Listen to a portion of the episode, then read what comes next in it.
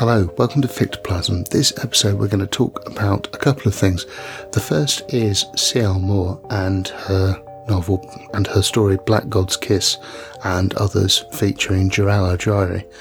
And then we're also going to talk about Dragons and Warrior Daughters, which is an anthology featuring Black God's Kiss um, alongside other authors of um, later, uh, alongside other later authors, including Diana Wynne Jones and Tanith Lee.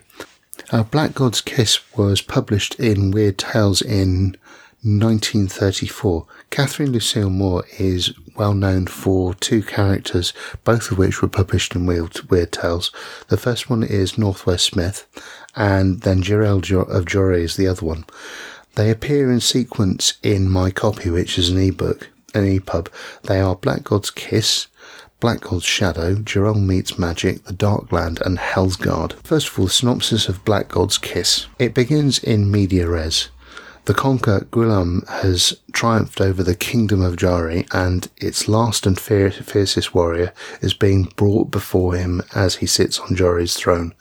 This warrior is Jirel, flame haired and yellow eyed. Gwilym condescends to kiss her and remarks that it's like kissing a sword blade, such is Jirel's defiance and will. Jirel's then imprisoned in her own castle, but escapes. She makes contact with Father Gervais, with whom she shares her plan to travel below the castle through an ancient and otherworldly portal in search of a weapon to use against the conqueror. Gervais suggests that this act will have an irredeemable effect on her soul, but nonetheless, Jirel is prepared to make such a sacrifice for her home.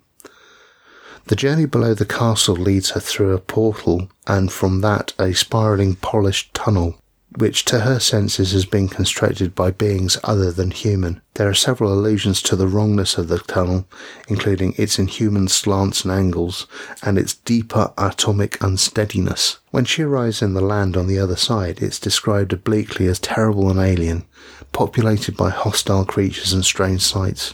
She traverses the strange meadows and the mystery valleys shrouded in night until she comes upon a tower in which she finds a sphere housing a creature that is the likeness of herself.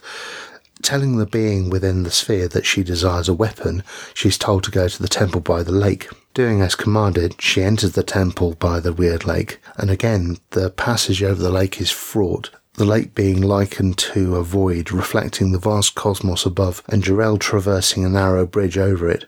Within the temple, she sees a squatting statue at the center of the many swooping art- architectural lines, and she's drawn to kiss the statue's iron cold lips and takes into herself something alien beyond words, the weapon which, which is, she is meant to give Guillaume.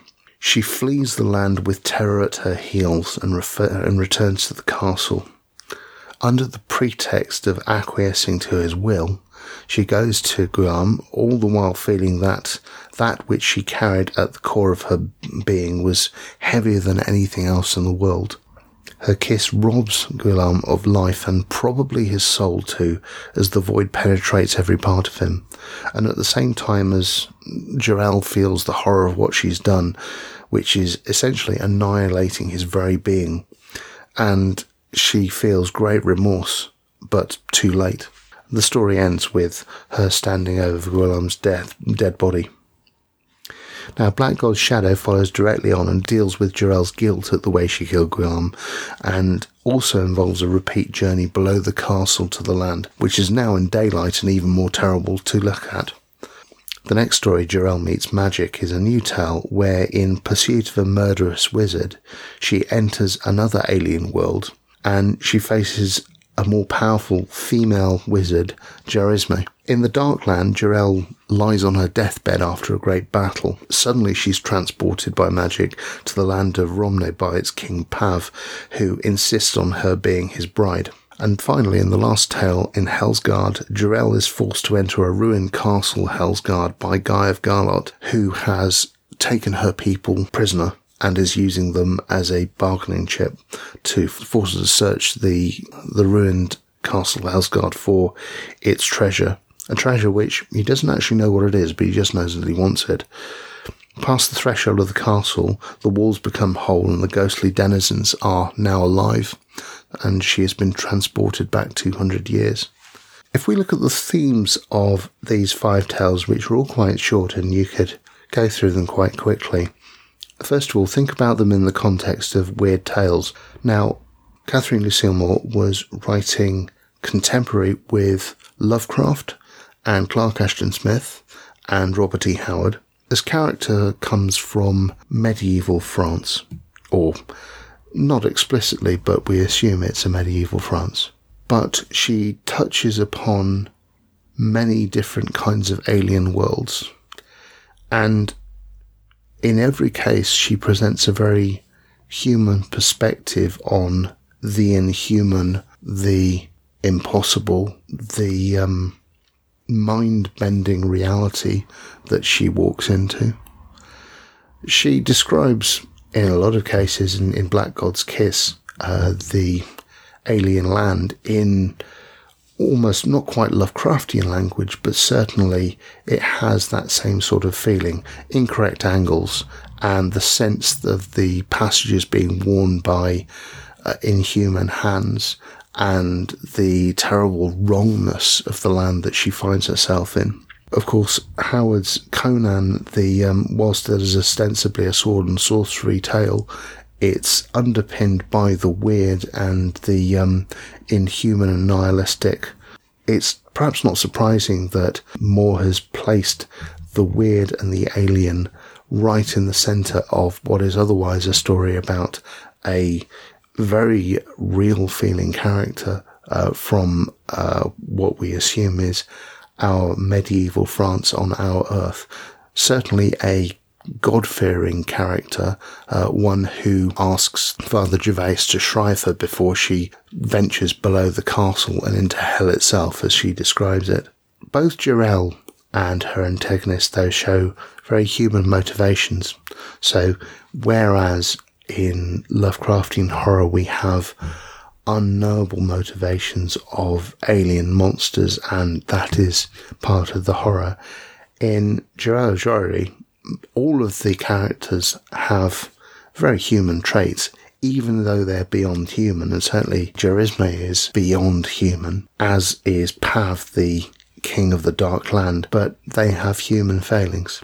So what we really have is both Jirel and her antagonists uh, living in a world which is superstitious and which they are still human and they have very human concerns and drives. These drives have driven them to use inhuman powers to their own ends. And these are the powers they don't fully understand. Nevertheless, they are per- their motivations are almost completely understandable. So the next thing I want to talk about is how all these stories start in media res. Moore is wonderful at having a character jump straight into the action with a bit of backstory communicated very economically. At the start of Black God's Kiss, Jirel has been captured and we know that her place has been conquered and that drives every action that she takes from then on. In the Darkland, she is suffered a mortal blow in a battle, and in Hellsgarde, she is once again at the mercy of somebody else who's won a, a, a victory in battle over her. There's something I think that, uh, certainly for one shot role playing, we can learn a lot about that in the implying a dramatic situation straight away, um, immediately putting the protagonist at a disadvantage and uh, giving them something to do and some wrong that they must correct and also a path that they can take. The last thing I want to talk about is Jirel, the character herself. She is defiant and fierce, but she's also aware of her own mortality. This gives her a very three dimensional feel to me. She's very loyal to her, her homeland and her troops. And obviously, she is a woman in a genre that was overwhelmingly male. Now, what can we use for games? First one is the angle of the weird. The idea of traversing into other worlds in search of power, and the idea that people become powerful magicians by claiming parts of a dream world around them and then bringing that power into the real world, or else choosing to live in the dream realm that they've claimed and can be- that they've claimed and can bend it to their own will. I was thinking about how Jirel and Pav and uh, Jarisme all appear to be human characters who have ventured into this other world and have taken some part of it back into the real world. Or in the case of Pav, they've made it their home. And it's this alien otherworldly power that they have brought into the real world. And that's the, which is inhuman and horrific. And I was also thinking about Aubec's conquering of uh, formless chaos in uh, the the story Earl Aubec by Michael Moorcock, and the idea that these very human and mundane characters, by force of will, can enter this weird otherworldly space and shape it to their will, and then take the powerful elements from it. So, if I were going to make this into a role playing game, you'd actually give the players um, some opportunity to define the otherworldly realm and what it is they've taken from that realm.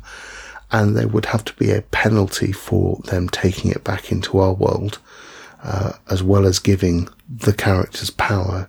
It would have to have a deleterious effect on our world. Now, it could be something very personal, like a demon that's being loosed into our world, and that's something I'm a theme I'm quite keen on. But it could also be something more like a contagion or an infection that uh, comes through from this other world and then takes root. The thing I'd most likely to focus on is the thresholds into other worlds, and this partly goes into thinking about sandbox play in, in OSR games. Well, not just OSR games, of course, traditional games as they were, where we have a defined environment. Those defined environments can have points of entry into other worlds, which you can define as uh, as dream realms or other dimensions, but you can also give them their own space, which can be freely explored. But it's it's a a linking point from your sandbox into another bounded area. I'd like to mention a game called Silent Legions by by Kevin Crawford, which is kind of a it's a modern investigative horror game, but it's uh, it's an OSR game and pub and the particular spin of the OSR that is the Sine Nomine games that includes um, Stars Without Number and Red Tides uh, and Scarlet Heroes. Silent Legions does some very interesting things to do with parallel worlds and uh, with spontaneous generation of other worlds in terms they which are called Qliphoths, which is um, the inversion of the Sephiroth from the Kabbalistic Tree of Life. I think I'm going to have to look that up, but um, they are essentially other realms which can vary in size from uh, a, a, pocket realm that can be uh, uh, to a vast country-sized area, and it also has tables for generating the people and the cultures within that realm. You could easily use this kind of tool, not just in a modern horror game, but maybe in a fantasy like this, where you want to have the bulk of your game in a very real medieval France, which is concerned which is possibly superstitious and aware of magic, but ultimately rooted in our world and not weird, mostly mundane and explicable and concerned with the day to day life and uh, defending one's territory and either making war or making peace with one's neighbours. You've got, the, I think they've got this ready made tool where if I wanted to simulate what the worlds that Jirel is going into, I could use uh, the ideas in Silent Legions. And indeed, Silent Legions has a number of other cool things about it. It's basically a way of generating uh, generating a, a Lovecraftian pantheon from scratch. And in that case, of course, you could make them as human or inhuman as you care to do so. So that's what I have to say about Black God's Kiss. I thoroughly recommend reading them. I think that uh, uh, recently, I've been going on an Appendix N kick, and C.L. Moore, I think, is overlooked and is unfairly overshadowed by the big three being Howard Lovecraft and Clark Ashton Smith. Now, I'm going to talk to Liz about Dragons and Warrior Daughters, which is an anthology published in 1989 that includes Moore and a number of other famous authors. Hey listeners, whilst we're linking between segments, I wanted just to make a shout out for the music that we use throughout the podcast. It's by composer Chris Zabriskie. The links to Chris's website and Bandcamp are provided in the show notes. If you like it, and I really do because ambient music was one of my favourite genres, then go check those links out. You can listen to the MP3s for free, and you can also donate and get some high quality FLAC or ALAC or WAV files if that's what you want. Very terrific stuff. I really like the album Stunt Island. Anyway, on with the show.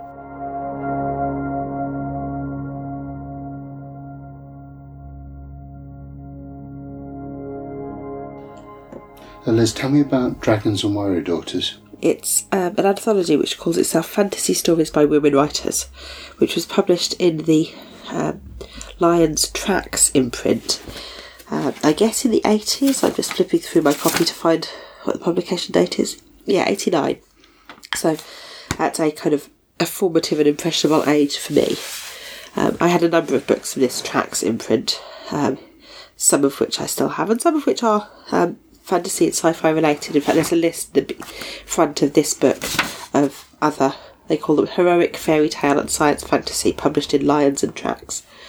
And there's some familiar names like Lloyd Alexander, Alan Garner, C.S. Lewis, and so on in there. Yes. Um, also Louise Lawrence, who I also first discovered in here. But it's Dragons and Warrior Daughters is an anthology of um, some short stories by some also familiar names. So we've got Jane Yolen, Tanith Lee, uh, Diana Wynne Jones in here, and C.L. Moore, who I know you have an interest in. Indeed. And a few others. Um, and it was my first encounter with with most of the well with all of these people actually, um, and quite probably my first encounter with um, any kind of fantasy that actually features women as interesting characters, um, and probably also my first encounter with fantasy written by women. So the anthology was dated 1989, but I know that the C.L. Moore dates, dates right the way back to 1934. Yeah. And so I assume that we've got a, and Lloyd Alexander. Well, Lloyd, sorry, Lloyd Alexander isn't in that. No, of course not. No, but that imprint that would be in the sixties, of course. Yeah, the um, the imprint and indeed the um, anthology do include reprints of older stories. Yeah. Uh, it's one of the great sadnesses, well, possibly the only great sadness actually about this book that it doesn't feature an introduction. Uh huh. So I have no idea uh, which book, which of the stories were reprinted. Uh, it seems fairly clear that some of them would have been written originally for it. The Diana Wynne Jones, for example, it's quite likely that that was written for this because of the sort of time that it was written uh, and how that fits in with the rest of her career. Um, but as you say, the C.L. Moore obviously wasn't. Uh, the there were two stories by Pat McIntosh. Uh, she's the only one who has two stories in here, and I always thought that I'd go back and find more of her and read more of her because I really like the stories. They're two stories about the the same person, and they feel like the kind of short stories that are a chapter excerpted from a longer book. Right. So it seems like there ought to be novels out there, a whole series of novels about this particular character. And there aren't. There's just one more story. She wrote three stories, and that's it. Oh, that, oh that's well sad, but I suppose if they're that good, then she ended on a high note. Yeah, it looks like they were all uh, reprinted. Actually, I've just found the acknowledgements section has acknowledgements to people who've given permission for all of them to be reprinted. But there's not. There's not an introduction talking about why this anthology came about, how these authors and these stories were selected. Um, none of that. None of talking about how they fit into the wider genre. Which I don't know if I'd have read it as a kid, but I certainly would read it now. And I think I probably would have at least skimmed it as a kid because these stories didn't fit into what I knew of the wider genre at all. Uh, the, by the genre, you mean Fantasy. fantasy? Yes. Yeah. So we're talking. Um, if we're talking about the late eighties when this was published, we would have had the Dragonlance and Margaret Weis and Tracy Hickman. We would have had um, uh, David Eddings' Pawn of Prophecy, the Belgariad. That Yeah, Terry Brooks, the Shannara books. Yeah, and, and of course then we've got the um, the, the Tolkiens and the Moorcocks and all those that preceded it, Yeah. all written by dudes. Well, Dragonlance isn't. That's true. Sorry. But I didn't actually read Dragonlance. Somehow that passed me by. Uh, but and I didn't read Moorcock either until much later. But uh, those others, the Tolkien, the Eddings, the Brooks, the the kind of trad high fantasy stuff, which was having having a bit of a boom around then, maybe. Um, I read a lot of it because my dad read it and it was in the house. But I read everything I could get my hands on, and Dragons and Warrior Daughters I first got from the library, um, along with lots of other books, as I said, from this imprint.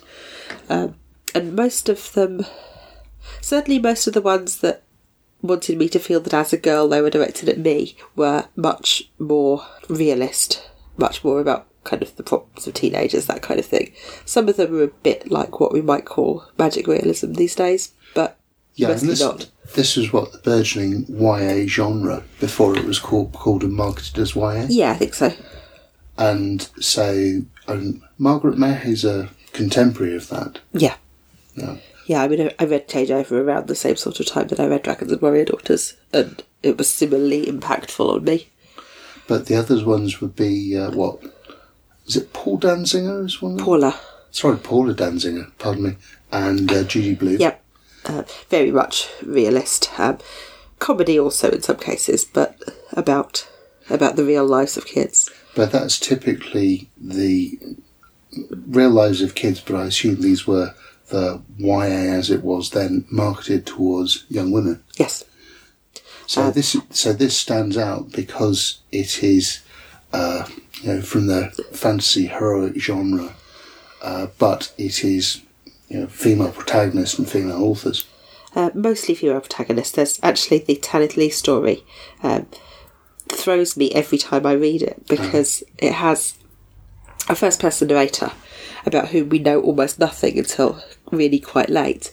And because it's in the context of this book where all of the other stories have female narrators or female protagonists, uh, the book uh, talks about um, girls and women feature as warriors, healers, or simply as strong, independent people, and boys and men are heroic in unexpected ways. That's from the blurb. So this unnamed protagonist of the Tanith Lee story, uh, I read it assuming that the protagonist is a woman. And it's only towards the end of the story that we get somebody else using a pronoun for him, and it turns out that it's a man, and it completely throws me out of the story. That's But- interesting. But other than that, uh, the protagonists are all women, and they're all interesting. Some of them are full fledged knights with armour fighting battles, um, either all the time or some of the time. Uh, some of them are just the somewhat more commonplace, interesting, resourceful characters. So we're saying that, that this was uncommon for the time. Certainly, for my experience at the time, yeah, definitely. For this genre, Yeah. there, there is, there are, as you said, other examples uh, in other genres Yeah. of female writers writing about female protagonists, etc., etc. Is there a modern equivalent of this, which was an anthology from 1989? I actually went looking for some kind of modern equivalent when we were first talking about doing this podcast and failed to find anything. Um, there doesn't seem to be anything since that's a female focused fantasy anthology aimed at the YA audience. Um, there's a fair bit of feminist SF, as you know, because I've got some of it on my shelves. Yeah, it's the Women's Library, is it? Uh, as, The Women's Press sorry, the Women's Press. um, thank you. although that was uh, possibly roughly um, contemporary with this, but aimed at women and SF rather than girls and fantasy. but more broadly, sort of feminist and, and, and women's fantasy, we're talking about Le Guin and uh, is that what you mean? Um, now I'm not sure I would count. Well, so I've only just read um, The Wizard of Earthsea Oh, yeah. and uh, Tombs of Atuan, which I guess are, if not all, has Le Guin's substantial contribution to kids' fantasy. Um, and although Tombs of Atuan would fit very neatly in with Dragons and Warrior Daughters, Wizard of Earthsea very much would not. Um, In fact, the two are interesting as a pair for that reason, having read them a- around the time I was rereading bits of this. And Tombs of Atuan is by far the superior story. Well, yes, obviously. Um, but yeah, I think I think there are now more, effectively more novels of the kinds of things that are in these stories. Uh, but still, probably not all that much aimed at the YA audience. Uh, but I don't read a lot of fantasy these days, so I'm not so attuned with it. Yeah, well, I'm, of course, one of uh, my touchstones for fantasy is Sabriel, but that's written by a guy, even Yeah. with a female protagonist, so it doesn't count. Half counts, maybe?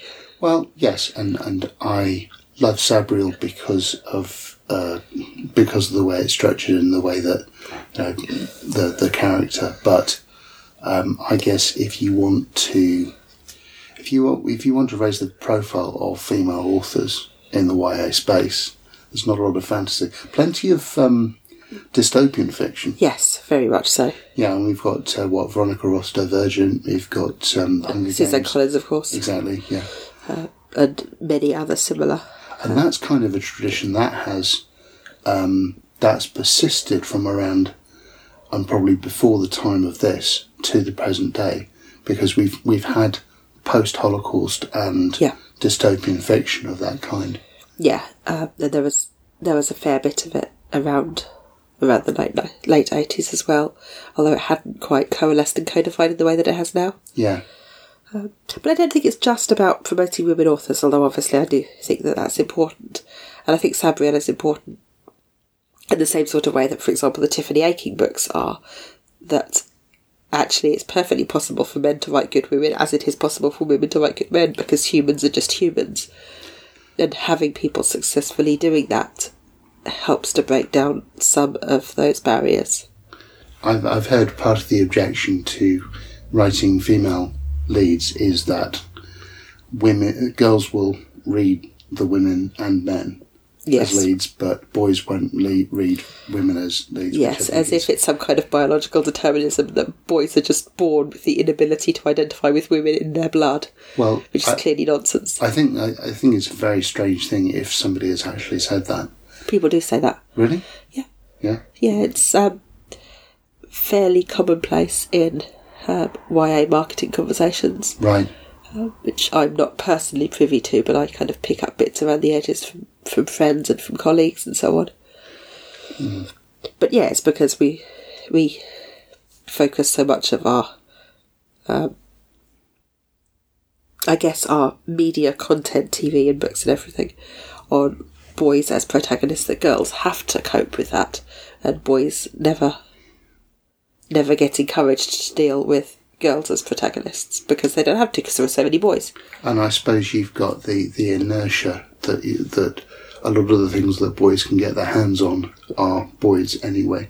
Yeah, And so even if there were more girls in uh, the positions of knights and heroic characters, they would still be more fantasy written with male protagonists. Yeah, yeah. And we also have sort of parallel with that the the persistent idea that girls will just read anyway and boys don't read, and you need to encourage them to read. Because obviously you don't read, right? For a boy. Well, I'm not very well now. no, I can just about manage the Julia Donaldson. Well, be careful. That's a female author, and Room of the Broom has a female protagonist. Yeah, yeah. Well, and uh, and the snail and the whale. The snail's female. Really, I'm shocked. Well, yeah. So was I, because I, went right the way through thinking it was a male snail until I until I got a female female protagonist. And no, there's, there's a female pronoun in the first first verse. So anyway, But all the characters in the Gruffalo are male, and I'm constantly tempted to print off pronoun stickers. I thought I thought one of them. The Gruffalo's child is female, but in the Gruffalo That's they're all male. Okay, So I tend to read it with the snake and the owl being female. jolly good. Then at some point I will make stickers and stick them over the words. Okay. We're getting very off topic. Well, well, just a bit, yeah. Do you have any recommendations for the listeners, for authors the listeners should seek out if they're after this genre of fiction? Um, which, obviously, if we're saying that there isn't much of it, well, you're. I think there's a lot more now. yeah. Yeah. So, who would you recommend? Writing now, um, I guess Frances Hardinge is an obvious one to recommend. Yeah. She doesn't write this kind of heroic fantasy stuff exactly, although it's good, sort of adjacent to that. But Definitely, definitely, uh, Fly by Night and uh, Yeah. Twilight Robbery. yeah, and um, I think they've all got interesting female protagonists, and um, so yeah, definitely Frances. Um, Diana Wynne Jones, of course, who's in this anthology, uh, and much of her stuff is excellent and has female. Doesn't all have female protagonists, but they've all got interesting female characters in them. Um, Tanith Lee again is in this anthology, although I find her a bit hit and miss. That's fair. Uh, but we've talked about her before, of course. Indeed, yeah. Um, Tamora Pierce writes um, a lot of this kind of um, fairly traditional fantasy with um, with lots of female characters. Defender of the Small was one of hers, I think. I don't know, I got that right? I'm, possibly. I, I may I may have that completely wrong, but that's one I, I have read. It doesn't ring a bell, but I haven't read all of her stuff by a long shot. Um, less YA. Well, I mentioned Tanith Lee, she's not YA at all, really. Um, but Rosemary Kirstein, who wrote the Steerswoman series, Yes, that's Uh, that's contemporary, right? It's more. yeah, sorry, she, she, it's not contemporary, no, it's, no, it's, a it's- fantasy, not fantasy, but fantasy-ish, uh, but it- it's being written now that she's written four books and she's working on number five at the moment, I think. right. But they, uh, a short story drawn from that world would fit beautifully in Dragons and Warrior Daughters. Uh huh. And an author who's writing at the moment, but going back to her very earliest work, Jo Walton, her first published books um, are a reimagining of the Arthurian myth in a somewhat different world, which is much more uh, has much more gender equality and has some interesting things around that. I mean, it's still all about Arthur, obviously, but the Arthurian stories are completely riddled with interesting female characters. Uh, if you take even the slightest interest in looking for them, uh, and Jo Walton brings that out, and also uh, she also has heaps of female knights in the kind kind of way that some of the stories in Dragon Warrior, Dragons and Warrior Daughters do. So that's all good fun. I like female knights. I'm a fan of them. Excellent. Uh, which actually, I think, I mean, we haven't talked about role playing at all, but I think female knights is kind of part of what this anthology and related things has to say to role playing.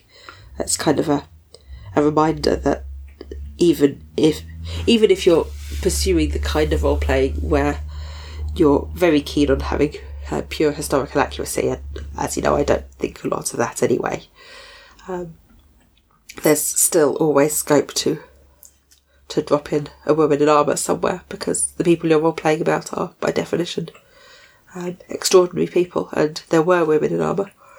And these stories, even the ones that are set in otherwise patriarchal, sexist kind of societies, somehow manage to produce it. So there's no excuse for role playing games.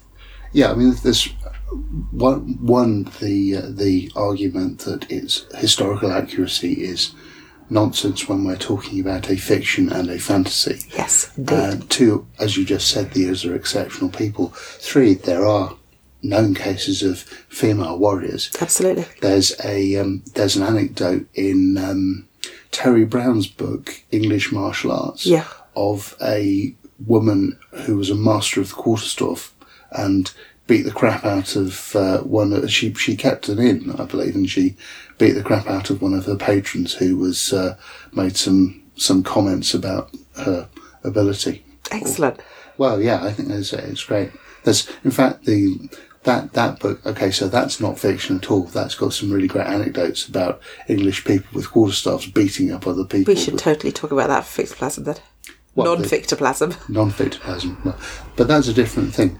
But but yes, it's it's um, one of the things now. Of course, the C.L. Moore, the the Black God's Kiss, Yeah.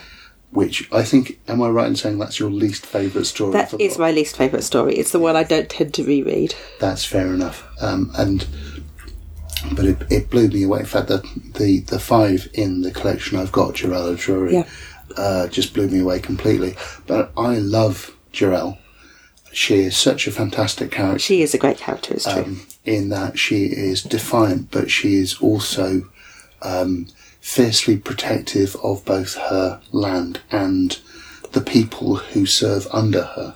So uh, she has um, she has a strong sense of, of that the the men who fight for her, Yeah. she is responsible for their lives, which I think is a is you know, speaks a lot about the character, and she's also very aware of her own mortality.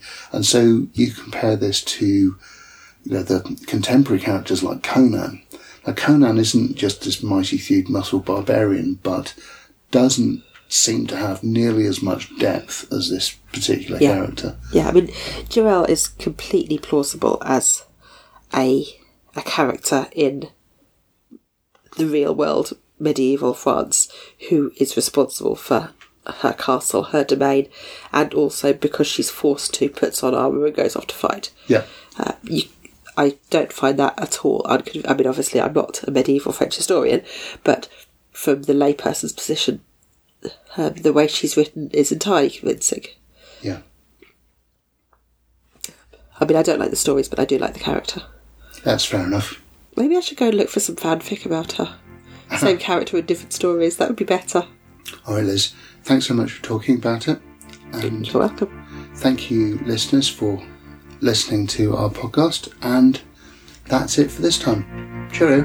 Thanks for listening to our podcast. If you've got comments, we'd love to hear them. We're on the web and on social media. Details at victoplasm.net. Until next time, bye.